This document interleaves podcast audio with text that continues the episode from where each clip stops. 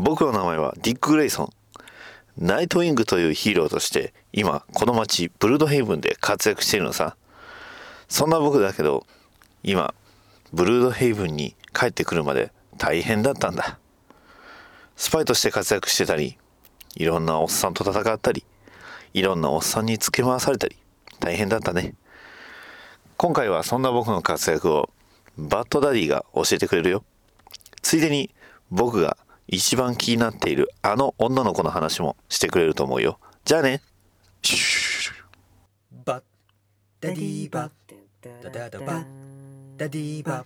ダダダバッダディバッダダダバッ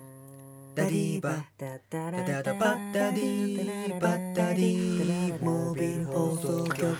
はい、始まりました。バッドダディモービル放送局第51回。パーソナリティのバッドダディです。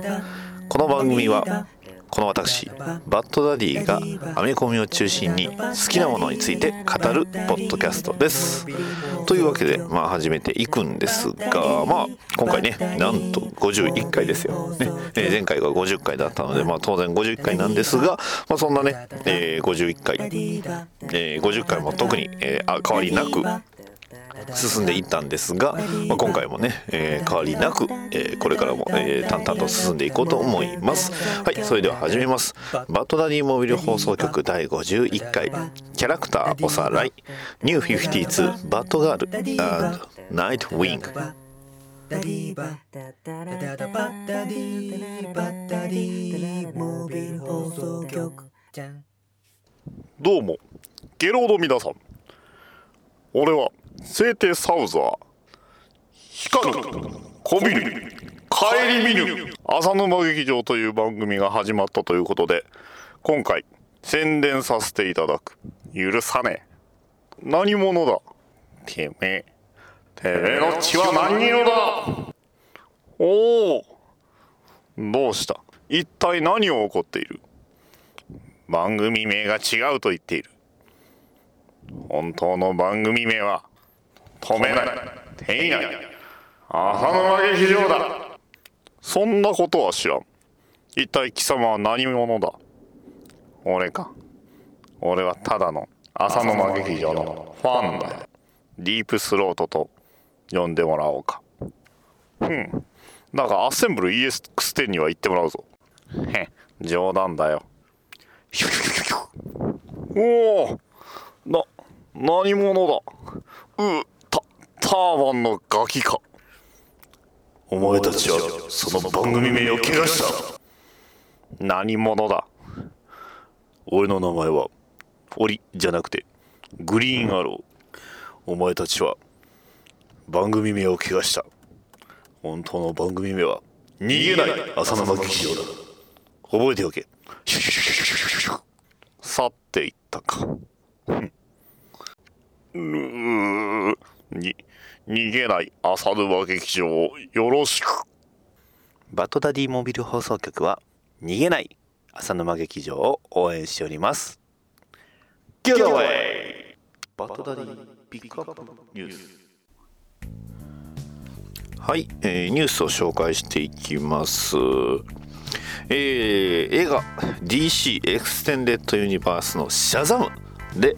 あの少年のね、えーまあシャザムの正体が、まあ、あのビリーっていうね少年なんですがその、えービリーっていう少年の少年の姿を、えー演じる役者さんが決まったというニュースです、えーアッシャー・エンジェルさんっていうエンジェル君っていうね、えー少年で非常に美少年ですね。いやーでまああの普通にね、えー本体本体というかあのシャザム変身した後の役者さんもすごいイケメンでかっこいいキャラクターが出てきてるんでこれはなかなか期待できるんじゃないですか？うん。非常にね、えー面白いと思います。すごく楽しみです。ね。シャザムね、まあ、またねいつかシャザムで、えー今回みたいにねこう紹介の特集、えー組みたいと思っておりますので、まあ、その時はよろしくお願いします、えー続きまして、えー DC スーパーヒーローガールズの、えー新タイトルが開始されました、えーこちらの方がグリーンランタンジェシカ・クルーズが主人公になります、えージェシカ・クルーズっていうのは今グリーンランタンで、えー主役をやっている、まあ、女性なんですけどね、えージェシカ・クルーズ、ええージェシカ・クルーズっていうキャラクターともう一人ね、えーまあ、黒人の男性のキャラクターとで2人でコンビを組んでるんですがそんな女の子の、えーグリーンランタンが主人公になって、えー親友たちと共に、えー惑星オアを目指すということですね。どうなるんでしょうか。まあ、DC スーパーヒーローガールズはね、えーまあ、YouTube の方で見れますんで、そちらの方の展開なのか、まあ、結構ね、アパレルとか玩具ってね、おもちゃとかそういう、えーのが結構だいぶ、えーヒットしてるそうなんでね、まあ、なかなかどうなんでしょうね。日本にもどれぐらい来るのかっていうのがちょっと気になりますね。はい。続きまして、で今回は以上です少ないですねまああの来週えー来週じゃない今週末なのかな、えージャスティスリーグがね、えー映画のジャスティスリーグがついにね、えーもう少しで来週ですね始まりますんで、えーまあなんかね、えー批評家さんたちの反応としてはまあ非常に面白くて楽しい映画だと、ね、で、えーただ完璧ではないというところがまああるのでね、えーまあそんな感じだそうです。はい以上です。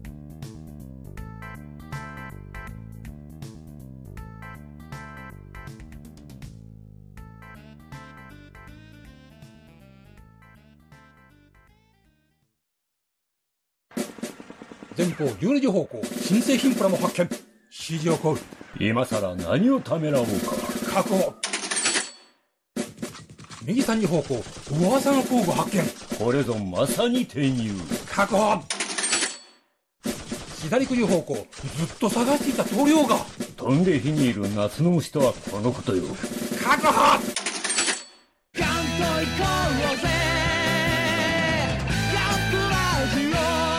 年金足りますまだじゃ。バッドダディテーマトーク。はい。というわけで今回はね、えータイトルにもあります通りニュー52でのバッドガールとナイトウィングがまあ一体どういうことがねやって今に至るのかという話です、まあ、ちょっと話のきっかけとしましてはやっぱり DC ユニバースリバースで、えーまあね、えー翻訳がまあ出ましてでバットマン氏も翻訳出たんですけど、まあ、他のキャラクターの翻訳がやっぱりあんまり出ない。特にねスーパーマンバットマングリーンランタンは出てなかったかな。まああとワンダーウーマンね、えーまあトリニティはねよく出てくるんですけどあとフラッシュも出てきてっていう風な形でねそれぞれのファンの方ってすごく嬉しいと思うんですけど、まあ、やまあやっぱりね、えー僕はまああのね、初めから言っております通り、ディック・グレイソンというか、ナイトウィングがね、非常に好きなので、えーナイトウィングの翻訳が、まあ、全く出て、来てくれないというね、えー悲しい状況なんですが、まあ、えーまあ、ないなら作ればいいじゃないってね、えーというね、精神でやっておりますので、今回ね、あの、こういう風な形で話させていただきます。まあ、ただね、えーナイトウィングの話だけだったら結構あっさりめなので、えー最近ちょっと買ったコミックの中で、えーシークレットオリジンズ、えーフューチャリングバッドガールというね、えー作品がありましたので、まあ、そちらの方、えーまあ、みな読みながらね、えーバッドガールの解説もしつつ、まあ、その後ね、えーまあ、ナイトウィングの話しようかなとは思っております。で、まあ、バッドガール自体がやはりね、えー一番、まあ、バッドガールにとって大きな転機というのは、まあ、キリングジョークなんですけど、まあ、ニュー52でもあのキリングジョークの事件自体はありました。ね。えーで、えーいわゆるそのバーバラ・ゴードン、ね。えーゴードン本部長の娘さんであるバーバラ・ゴードンは、えーまあ、下半身不随になりました。で実際のところそのバーバラ・ゴードンは、まあ、ニュー52でも、えーバトガールをやっていたかというともちろんイエスです。ね。えーでどの時期にやっていたかというとそれこそあのディーク・グレイソンがロビンをやっていた時期にバッドガールをやっておりましてでその時のコスチュームが、えーニュー52の方ですと、えー本当にあの、まあ、バットマンとほぼ同じ、えー全身、えー灰色のタイツっぽいので、まあ、胸に、えーコウモリマークで、えー青いマントで、えー目にはあの、まあ、ロビンがつけてるような、まあ、あのドミノマスクで、えー髪の毛はなんとポニーテールにしておりましてね、はい、非常に素晴らしいと思います。で、えー腰のベルトは真っ黄色。腕の、えーグローブも真っ黄色。で、えーこつえ靴は、まあ、ブラックの。えーブーツを履いていたということです。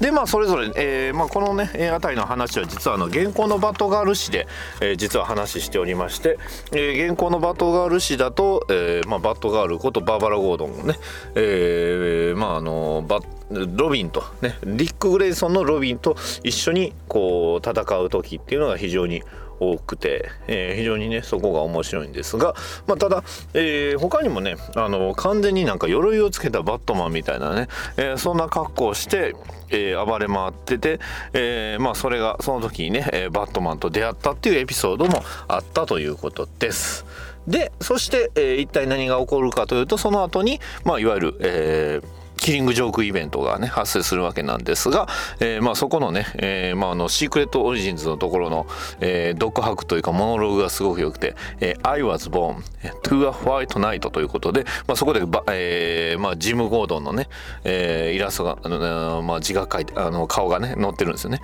えー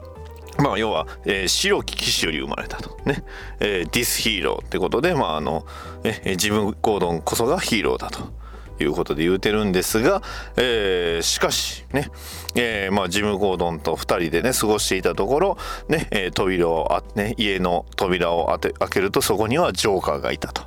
いうことで、えーまあ、そこでバッドガールは、えーオラクルと、ね、名乗り、まあ、のサポートに徹するんですが、えーまあ、その後にね「えー Never Again」I can stop this I'm still bad girl ということで、まあ、止まることはできないと。ねえーオラクルというふうに名前を変えましたけどでもまだ止ま,、ねえー止まることはできない私はまだバッドガールだと。いうことで、え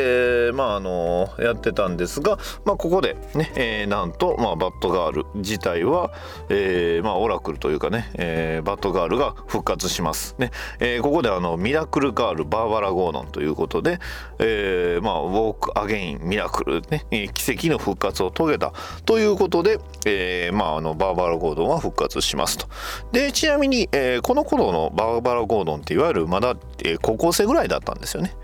で、えーそして、えーまあ、あの大学生になるかならないかぐらいで、まあ、再びバットガールとして復活しました、えーまあ、ここはねニュー52バットガール誌で、えー語られておりまして、まあ、ここに出てくるのが、えージム・ゴードン・ジュニア、ね。えーなんとゴードン、えージム・ゴードンの息子ね。えーバーバラの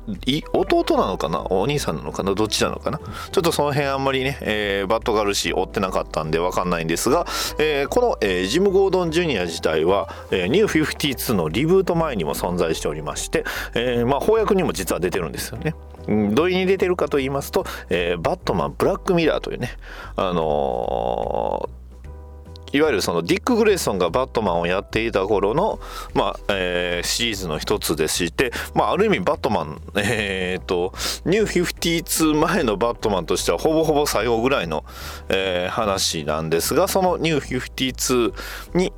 なっていわゆるリブートの後にまたねジム・ゴードン・ジュニアが出てきて、えーバトガールと戦いを繰り広げそして、えーまあ多くのねポイズン・アイビーロケットね、えーブラック・キャナリーは一緒にいたのかな？刀ね、えーそんな、えー女性ヒーローたちとチームを組んだりね、えーそして、えーニュー52の後にジョーカーとも戦ったりとか、えーしておりましたと。そして、えーバッドガールの家の,、えーまあ、あの大学生として暮らしてたんですが、えーその家が、えー燃えてしまいました、ね、誰が悪いかっていうとブラックキャナリーこと、えーローレル・ランスなんですけどローレル・ランスがね、えーまああのまあ、同じルームです、まあ、部屋で住んでたんですけど、えーローレル・ランスのね、えー不審火かなんかで、えー全てのものが焼けてしまいそして、えーバッドガールは自分のお手製の,、まああのねえー服っていうのを作ったということです。ね、えーそして、えーバッドガール、えーバーンズサイトということで、まあ、あの翻訳にも出ております、えーそこのバッドガールになりますと、ね。えーデザインとしては、えー顔はまあ、髪の毛だけ。ね、えーまああの赤毛の髪の毛だけは出した、あのまあ、バットマンというかねほぼほぼバットマンみたいな、えーマスクなんですけど、えーで全身は青にち、まあ、黒よりも紺色に近い青。で、えーマントは着脱可能。で、えー腰は、えー黄色のユーティリティビルベルトに胸には、え黄色のバットマーク。で、え右の足のところにもなんかベルトと、えーまあ、あのバッグがね、えーまあ、万能バッグがついておりまして、えー腕と、えー足はブーツ。で黄色のブーツと、えーグローブというデザインになっております。しかもねあのこの黄色のグローブ、えーのブーツなんですけど本当に何て言うんですかこうすごいあのまあ、カジュアルと言いますか、ね。えースニーカーみたいなブーツを履いておりまして、えーまあそんなね、えーバッドガールはさまざまな、冒険を経まして、えまあ、リバースにも、えまあ、変わらず、えー普段通りね、え結構変わらずにやってるんですが、えリバースの後のバッドガールに関してはどっちかっていうとバッドガール、えバーズ・オブ・プレイということで、えバッドガール、えブラック・キャナリーとあと、えーハントレスというね、えーキャラクターと一緒に、まあ、3人でチームを組んで、えー活躍するというのが結構ほとんどです。で、えー現在あのバッドガール氏はなんとあのナイトウィングとね、え一緒に、えまあ、戦っておりましてこのね、えまあなんていうんですかあのバッドガールも結構ねいろいろと彼氏を、えー、特化引っかいしてるんですよね。このニュー52のバッドガールも確か、えーレッドロビンとはどうだったかな？レッドフードとはねいろいろ関係はあったんですよ。だから 結局、ね まあ、ディック・グレイソンとももちろん関係ありましたしレッドフードとも関係を匂わせてたっていうことなんですがまあ一体ね、えーまあこの、えー大人気ヒロインは一体誰の？あちなみにあのバッドウィングと言われるね、えールーシャス・フォックスの息子さん、えー彼もバッド、えーガールと付き合っておりましたということですね。はい、うんもうちょっとねジム・ゴードンさんももうちょっと何て言うんですかあのね、しっかりと教育することも、えーいるんじゃないかなと思いながらもやはりね、えーまあ私自体あのね娘を持つ親としては非常に心配かなと。おります。でちなみに翻訳の方では最新で出てきましたのはあのバットマンエンドゲームの方で、えー登場しました。ね。あのーまあ、えーゴッサムが、えーまあ、街がそのジョーカーのね、えーガスで、まあ、ジョーカー化しているというところに、まあ、現れましてで、えーまあ、あの自分の仲間たちを助けるという、えーそんなエピソードなんですが、えーその後にもね、えーエンドゲームの、えー一瞬チロッとね、えーバットマンたちを、えー援護するために出てきたりとかしてたのが、まあ、印象的でした、まあ、その後ニューフィフ、えー、とリバースか。DC リバースになってからバットガールの姿って翻訳ではあまり見ないのでね、まあ、これから出てくるかなとは思ってくればいいかなとは思うんですが、なかなか出てくるタイミングが難しいキャラクターではありますね、えーバットガール自体。ちなみにあの試合シーンの、えー映像で言いますとえーっとね、えー一番最新のバットガールは、あ、そうですね、えーレゴバットマンです。ね、えーレゴバットマンのバットガールことバーバラ・ゴードンは、まああのね、立木文彦さんのあの、ナレーションでね、えーバねバーバラ・ゴードン、ね、えーゴッサムシティを直す変えるために新たな本部長がやってきたみたいな感じで、ね、全然似てないんですけどあのそんな感じであのバーバラ・ゴードンさんが、えーま、あ新しいそのジム・ゴードンの後の、えー警察本部長として活躍するというあの話でした、ね。えーちなみに声、えー吹き替えは沢城みゆきさんでした。いや素晴らしいですね。はい。あのまああのママーベル好きにはあのね、えーソーのマイティーソーの、えーラグナロックで、えーバルキリーの役をやっていたと言えばわかるかな。うんえーフェイト好きには、えーボルドレットですねモードレットですねはい、えーそんなねあの誰に対して説明分かりやすく説明してるんか分かんないんですけど、まあ、この両方聞いてピンとこなかったらもうどうしようもないかなとは思うんですがね。はいはい。えっとまああの実はね前々回、えーちょっとね、えー最近特集組みました「ファントム」のアニメ版の「キャル」ってね、えードライの声もこの沢城さんなんですけどね。はい。えーっとあとそうですね。えー最近の峰不二子って言ったらわかるんですかね。はい。うん、うん、これぐらいかな。まあこれ以上ねちょっとこうねねあの声優さん広げてもあれなので、えーなんかナルトの雫っていうキャラらしいんですけどあんまり僕ナルトはね全然よく分かってないんでね。まあ、あのその辺りはあの浅沼劇場さんのね逃げない浅沼劇場さんのね、えー、浅沼支配人にお任せしようと思います。はい、聞いてるかどうかわかんないんですけど。というわけで、えー、まああのね、えー、バッドガールはこんな感じです。ね、えー、まあ本当に U52 というか言いますか、このバッドガールバーンサイドに入ってからのバッドガール人気というのが非常に凄まじく、えー、それこそあのニュースの方でも話しましたが、えー、DC スーパーヒーローガールでは結構メインの、えー、キャラクターになっておりまして、あのどちらかというと男性人気よりも女性人気がすごい強くなったキャラクターではありますね、えー特にこのニュー52のあのバーンサイド以降のバッドガールってすごい女性に人気のあるデザインでしてただやっぱりあの何て言うんですかこうそれまでのバッドガールっていうとすごくセクシーをアピールしてた部分もあるんですよね。うん、ですのでそういうとそういったところと比べるとすごく、えー可愛らしくて強いっていうのが非常に強いの。まあ色として出てるんで、まあ、そういうのがね、えーつつましつつましいというよりもこう露出は抑えて可愛らしく強いっていう女性が、まあ、これからね、えーまあ、出てくるんじゃないかなとは思うんですが、まあ、それもねある意味ワンダーウーマンのもうその火付けみたいなもんだと思いますんでね、まあ、火付けと言いますかこう燃え上がってたところにより、えーブーストがかかったって感じだとは思うんですけど、えーこれからね。まあもし DC エクステンデッドユニバースでねかあのーバットガールが 難しいかな、えバットガールがね、えー結構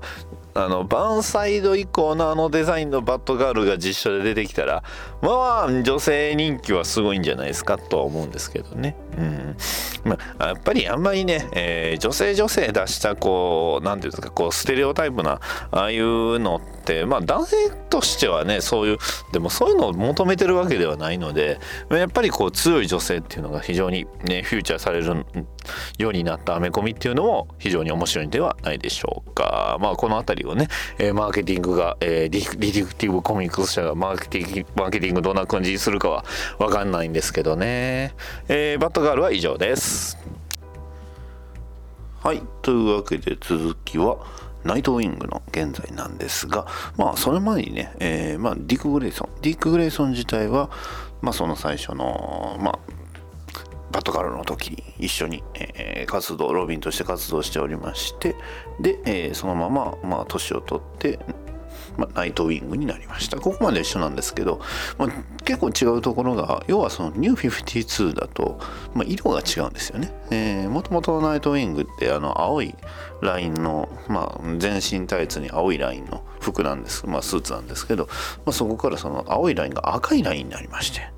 ね。えーまあ巷では赤ウィングとかね言われてるんですがその赤ウィングが、えーこちらまあいろいろまあまあ事件をね解決しましてブルードヘイブンの、まあ、守護者と、ねえーいうふうに言われてたんですが、えーとあるイベント、えー、フォーエバーイービルというねイベントがありまして、まあ、こちらフォーエバーイービルなんというどういうイベントだったかというとい,、まあ、いわゆるその別次元からやってきたそのバットマンスーパーマン等のその、まあ、別次元の同一存在っていうんですかね、えーまあ、ウルトラマンとかねオールマンとかいう名前だったんですが、えーそんなね、えーまあそんな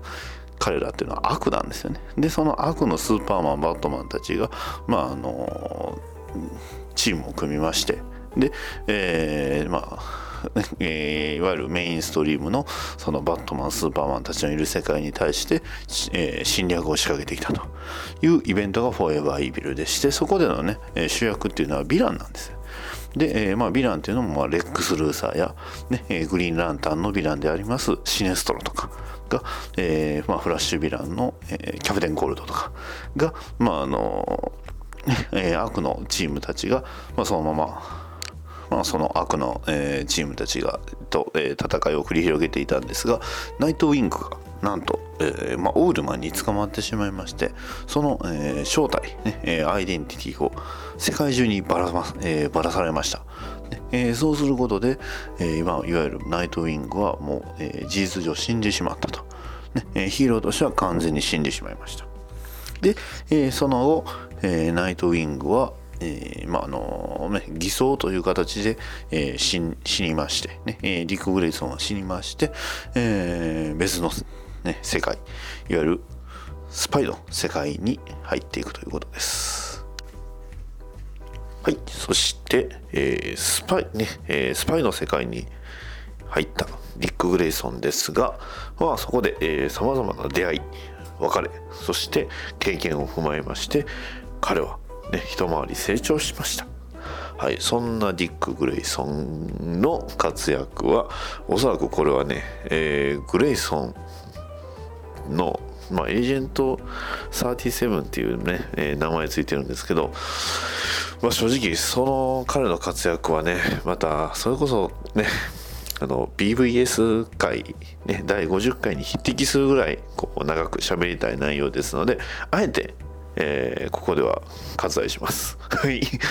えーじゃあ今回の回するなよって感じですけどまあとにかく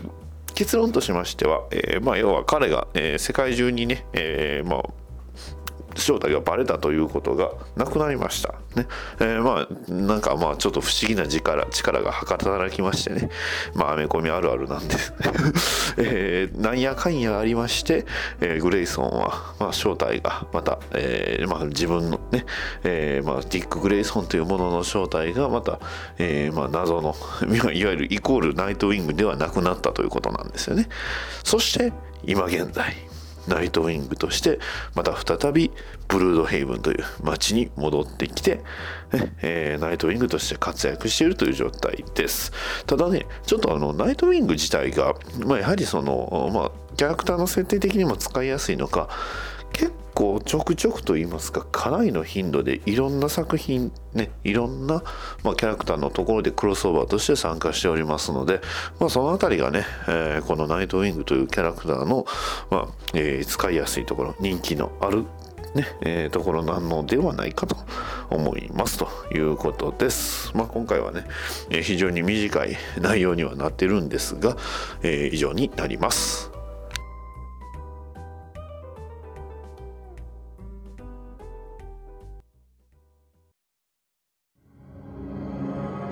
鉄の町愛知県東海市が今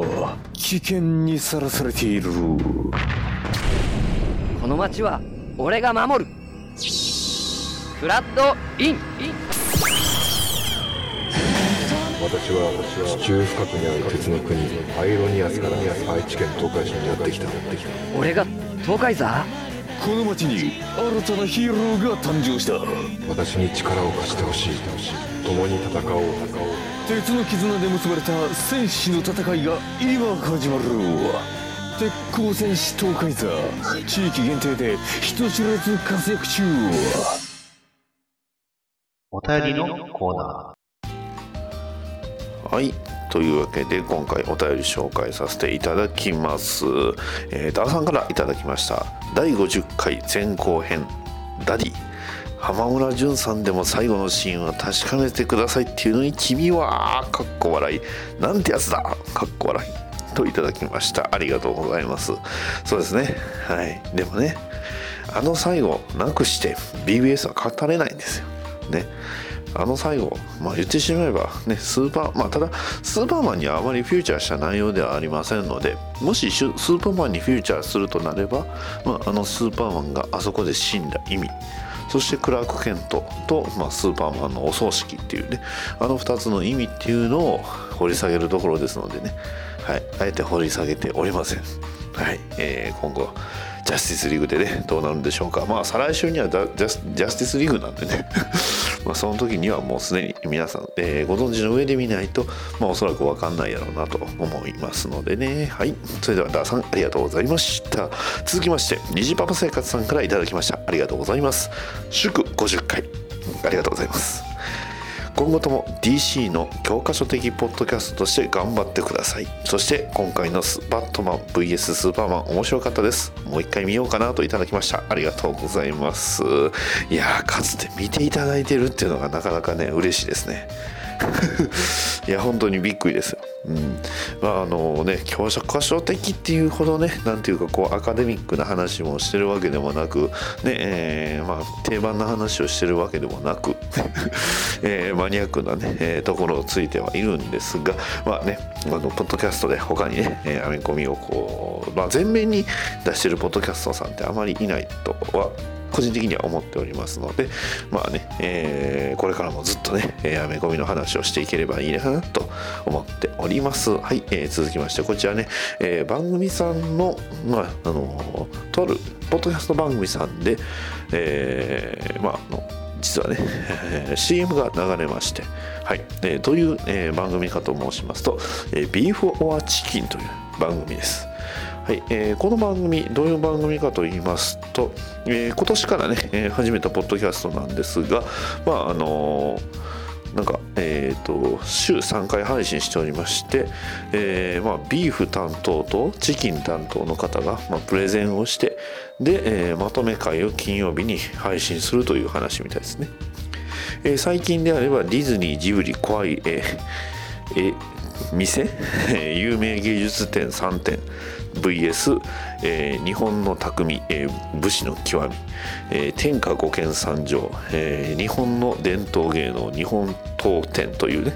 えーなんか話をしてで、えーどちらが、まあ、優秀か、まあ、どちらのプレゼンが優秀だったかという話をしている番組だそうです、えーちなみに、まあ、あの CM だけでね話はさしてあの、まあ、うちの番組特にその あの話出てるわけでもなく、えー CM だけだったんでね、まあ、別にいいんですが、まあ、おそらくあの多分、えースーパーヒーローファクトリー RX さんとかね、えーそれこそね僕がよく、えー聞いている鋼のトマトさんのえー藤本さんが、えー関わっているということで、まあ、おそらく、あのーそまあ、そのご縁で、えー CM を一時、えーつけていただいたということなんで非常にありがたいということでありがとうございます、はい。まあ、実際、えー僕もこちらね、えー聞かせていただいたんですが、まあ、あの 天下五剣の、えーまあ、そこでね、えー見事なボケをしておりましたので、ね、あ面白かったなと、えー思うんですが、まあね、ちょっとねあの刀剣乱舞実は僕もね一時期やってたところから聞いたり、まあ、それこそね、えー僕の大好きな、ね、ニトロプラスの倉庫秋村正をね、えーやっぱプレイしているとこうちょっとモヤモヤとしたところもあったりなかったり。ってな感じで、はい。まあまあ、あのまあ、えーやっぱね、えーこういう、なんていうんですか、じゃあ、そうですね、えーまあ、もしプレゼンね、対決するとなれば、例えば、ね、えーディティクティブコミックス VS マーベル。みたいな感じでね、やったらおそらく恐ろしいことになるんじゃないかなと思いますのでね、お気をつけくださいと。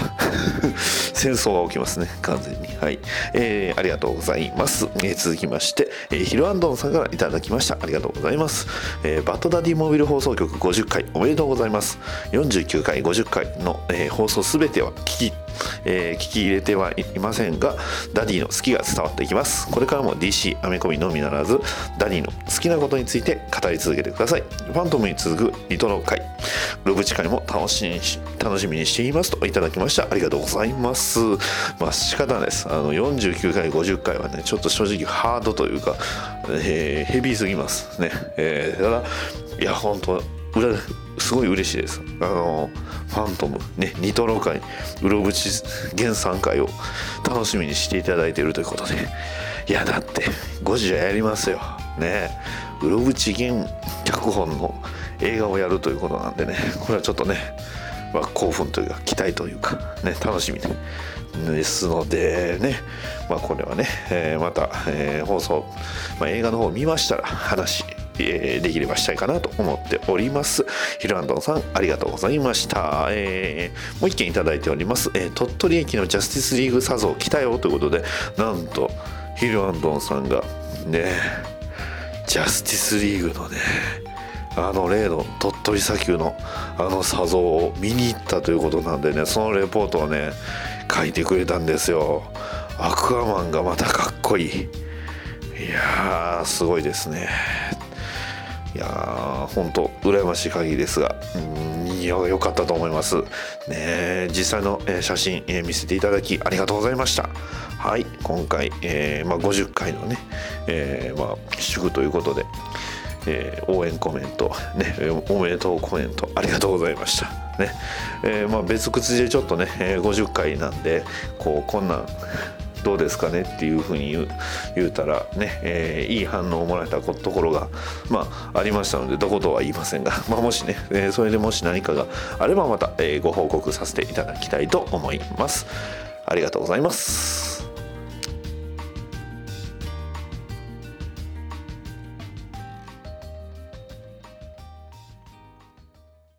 コントのコーナータラタラタラタラタラタラ僕の名前はパリアネ地上最速の男だ。この僕は今とある男と共に過去や未来を走っていろんなところを見学しに行ってるんだ。ほらとある男。ねえーさっさとね、えー僕についてきてよ。いやちょっとちょっとちょっとバリ、えっ、と、フラッシュさん、やめてください。あ、どうも、バッドダディです。いや、あのーまあ、とある機械って、あの、なんかランニングマシンなんですけど、ちょっと本当あの、運動不足なんで、本当しんどいんで、ちょっと、ちょっとしんどいんですけど、ほらほらほら、えーまた、えー世界の壁を越えるよ。たーあれはなんだ？タラタタンタンタンタタンタンタン。うわ、より、うわ、え、あれ、よりによって。あドゥームズデイじゃないですか、あれ。ね、えー誰かがこう、ドゥームズデイを、というか、あの、バットマン V スーパーマンのもう真っ最中じゃないですか。ほら。で、ドゥームズデイが目や口からもういろんなもん吐き出してるし。わわわわわ。ね。えおっと、あ、あのところ、あれは誰ですかね。いや、あれはどう見てもバットマンでしょ。バットマンがちょっと口を半開きにしながら銃で、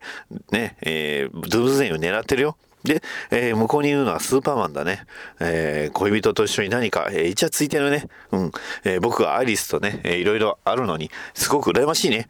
いや、あの、バリーさん結構、あの、本音言うんですよね。ほらほら、見てみて。あの、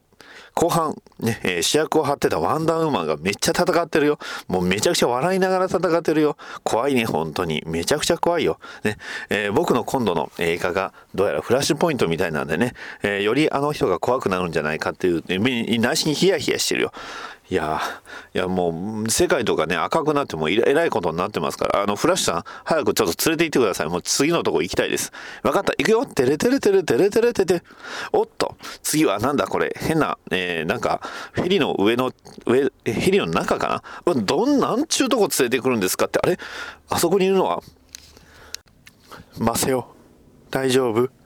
寂しくない？うわなんかめっちゃ怖い。刀に話しかけてる女の人いるよ。ほらなんかワニの人とかなんか火つけてる人とかなんかみんなドン引きしてるよ。ここは多分スーサイドスカットの世界だね。でもなんなんでか知らないけど多分アローの刀も混じってるね。いやーとんでもないところにやってきたよ。ねえほんと困ったよね。あの、いいから早っ、どおおなんだなんだ。ヘ、ヘリが何者かに攻撃されてる。一体あれはなんだ？あ、あれは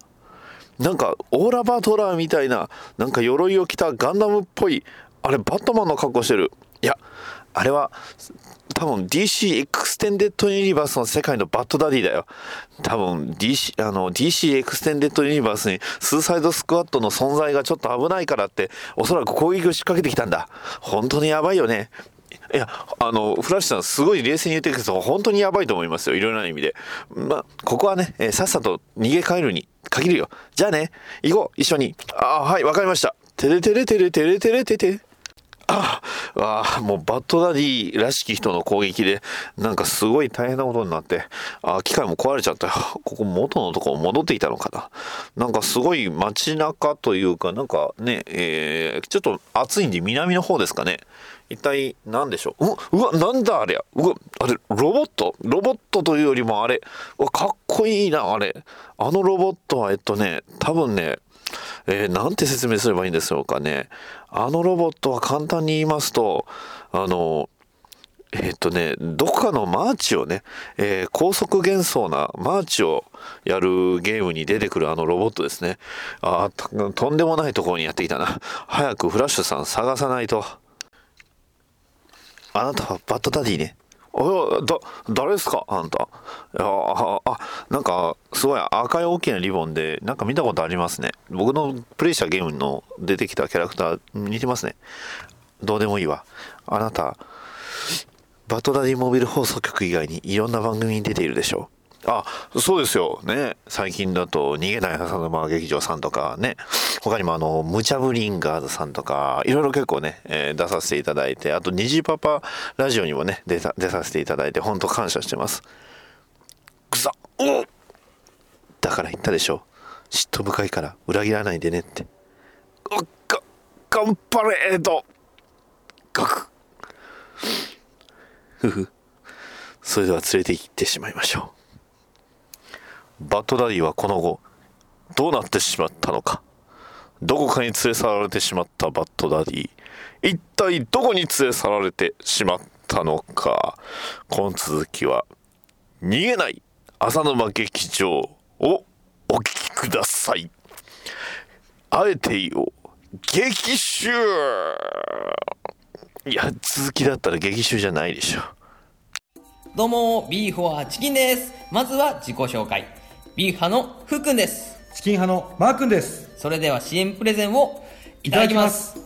似たようなテーマからビーフ派チキン派に分かれてプレゼン対決をしています。月曜日、ビーフ派プレゼン。水曜日、チキン派プレゼン。金曜日、まとめ会という3部構成で配信しています。よかったら聞いてくださいね。それでは皆さんご一緒にごちそうさまでした。ビーフはチキンはい、バトダディモビル放送局第51回いかがだったでしょうか、まあ、今回はね非常にコンパクトに、ね まとめられたかと思います。どちらかというとねコントとか、ねお便り紹介とかの、えーまあ、ニュースもだいぶ短めに、ね、なっておりますので、えー非常に、あのーねえー短く、えー編集も楽、ね、になっておると思われます。まあたまにはねこういう回もいるかなと思いまして、まあ、というのもね、まあ、おそらく次回以降がはい、えーもうすでに次回のね、えーネタも決まってるんですが、えーさらに言ってしまえばそうなんですよね、えー11月の、ねえー17日にはゴジラ、11月の23日にはジャスティスリーグがねジャスティスリーグが映画やってしまいますのでねまあジャスティスリーグはねやはり、えーまあ、ファーストインプレッションっていう形で、えーまあ、速報みたいな感じで入れようかなと思っております。ね。えーまあ1回2回1回だけで1回だけの,、まああのね、映画の視聴にはならないと思いますのでね、えーまあ、何回か見ると思うんで、まあ、まずとりあえず第一印象じゃないけど一発目の、えーを、えーまあ、おそらく次かつ、え次の次ですね。次の次の回ぐらいに入れてで、えまあ、いくつか何回か見たらまたね、えーえ次の次の次とかね 入れていきたいなと思うんですが、まあ、そうこうしているうちにね、えー12月の1週目になりますとパッドダディモービル放送局なんとね1周年になりますのでいやでもねまあまあうちの番組以外のところもやっぱりね1周年になる番組さん多分何いくつか、えーあのあると思いますんでね、うん、だからこそね、えーまあ1周年他の番組さんが何するのかちょっと気になるんですけどどうですかね？なんかできますかね？まだ全く何も考えてないです。え？うん。難しいな。まあ別にね、えーまあ、何もやらずにえそのままね、えー普段通りにやるっていうのもまた、えー一つの方法だと思いますのでまたもしね、えー何か、えーやりそうであればまた生温かく 生温かく見守っていただければと思います。はい、えー以上です。バッドダディモビル放送局ではお便りを募集しております。ツイッターのハッシュタグハッシュ BDMH ツイッターバッドダディモビル放送局のへの DM メールアドレス BATDADDYMOBILE アットマーク Gmail.com へのメールもお待ちしております。ポッドキャストのレビューの方もお待ちしておりますのでもしよろしければそちらの方も書き込んでいただきますとバッドダディ喜びます。それでは次回の配信まで。さよなら。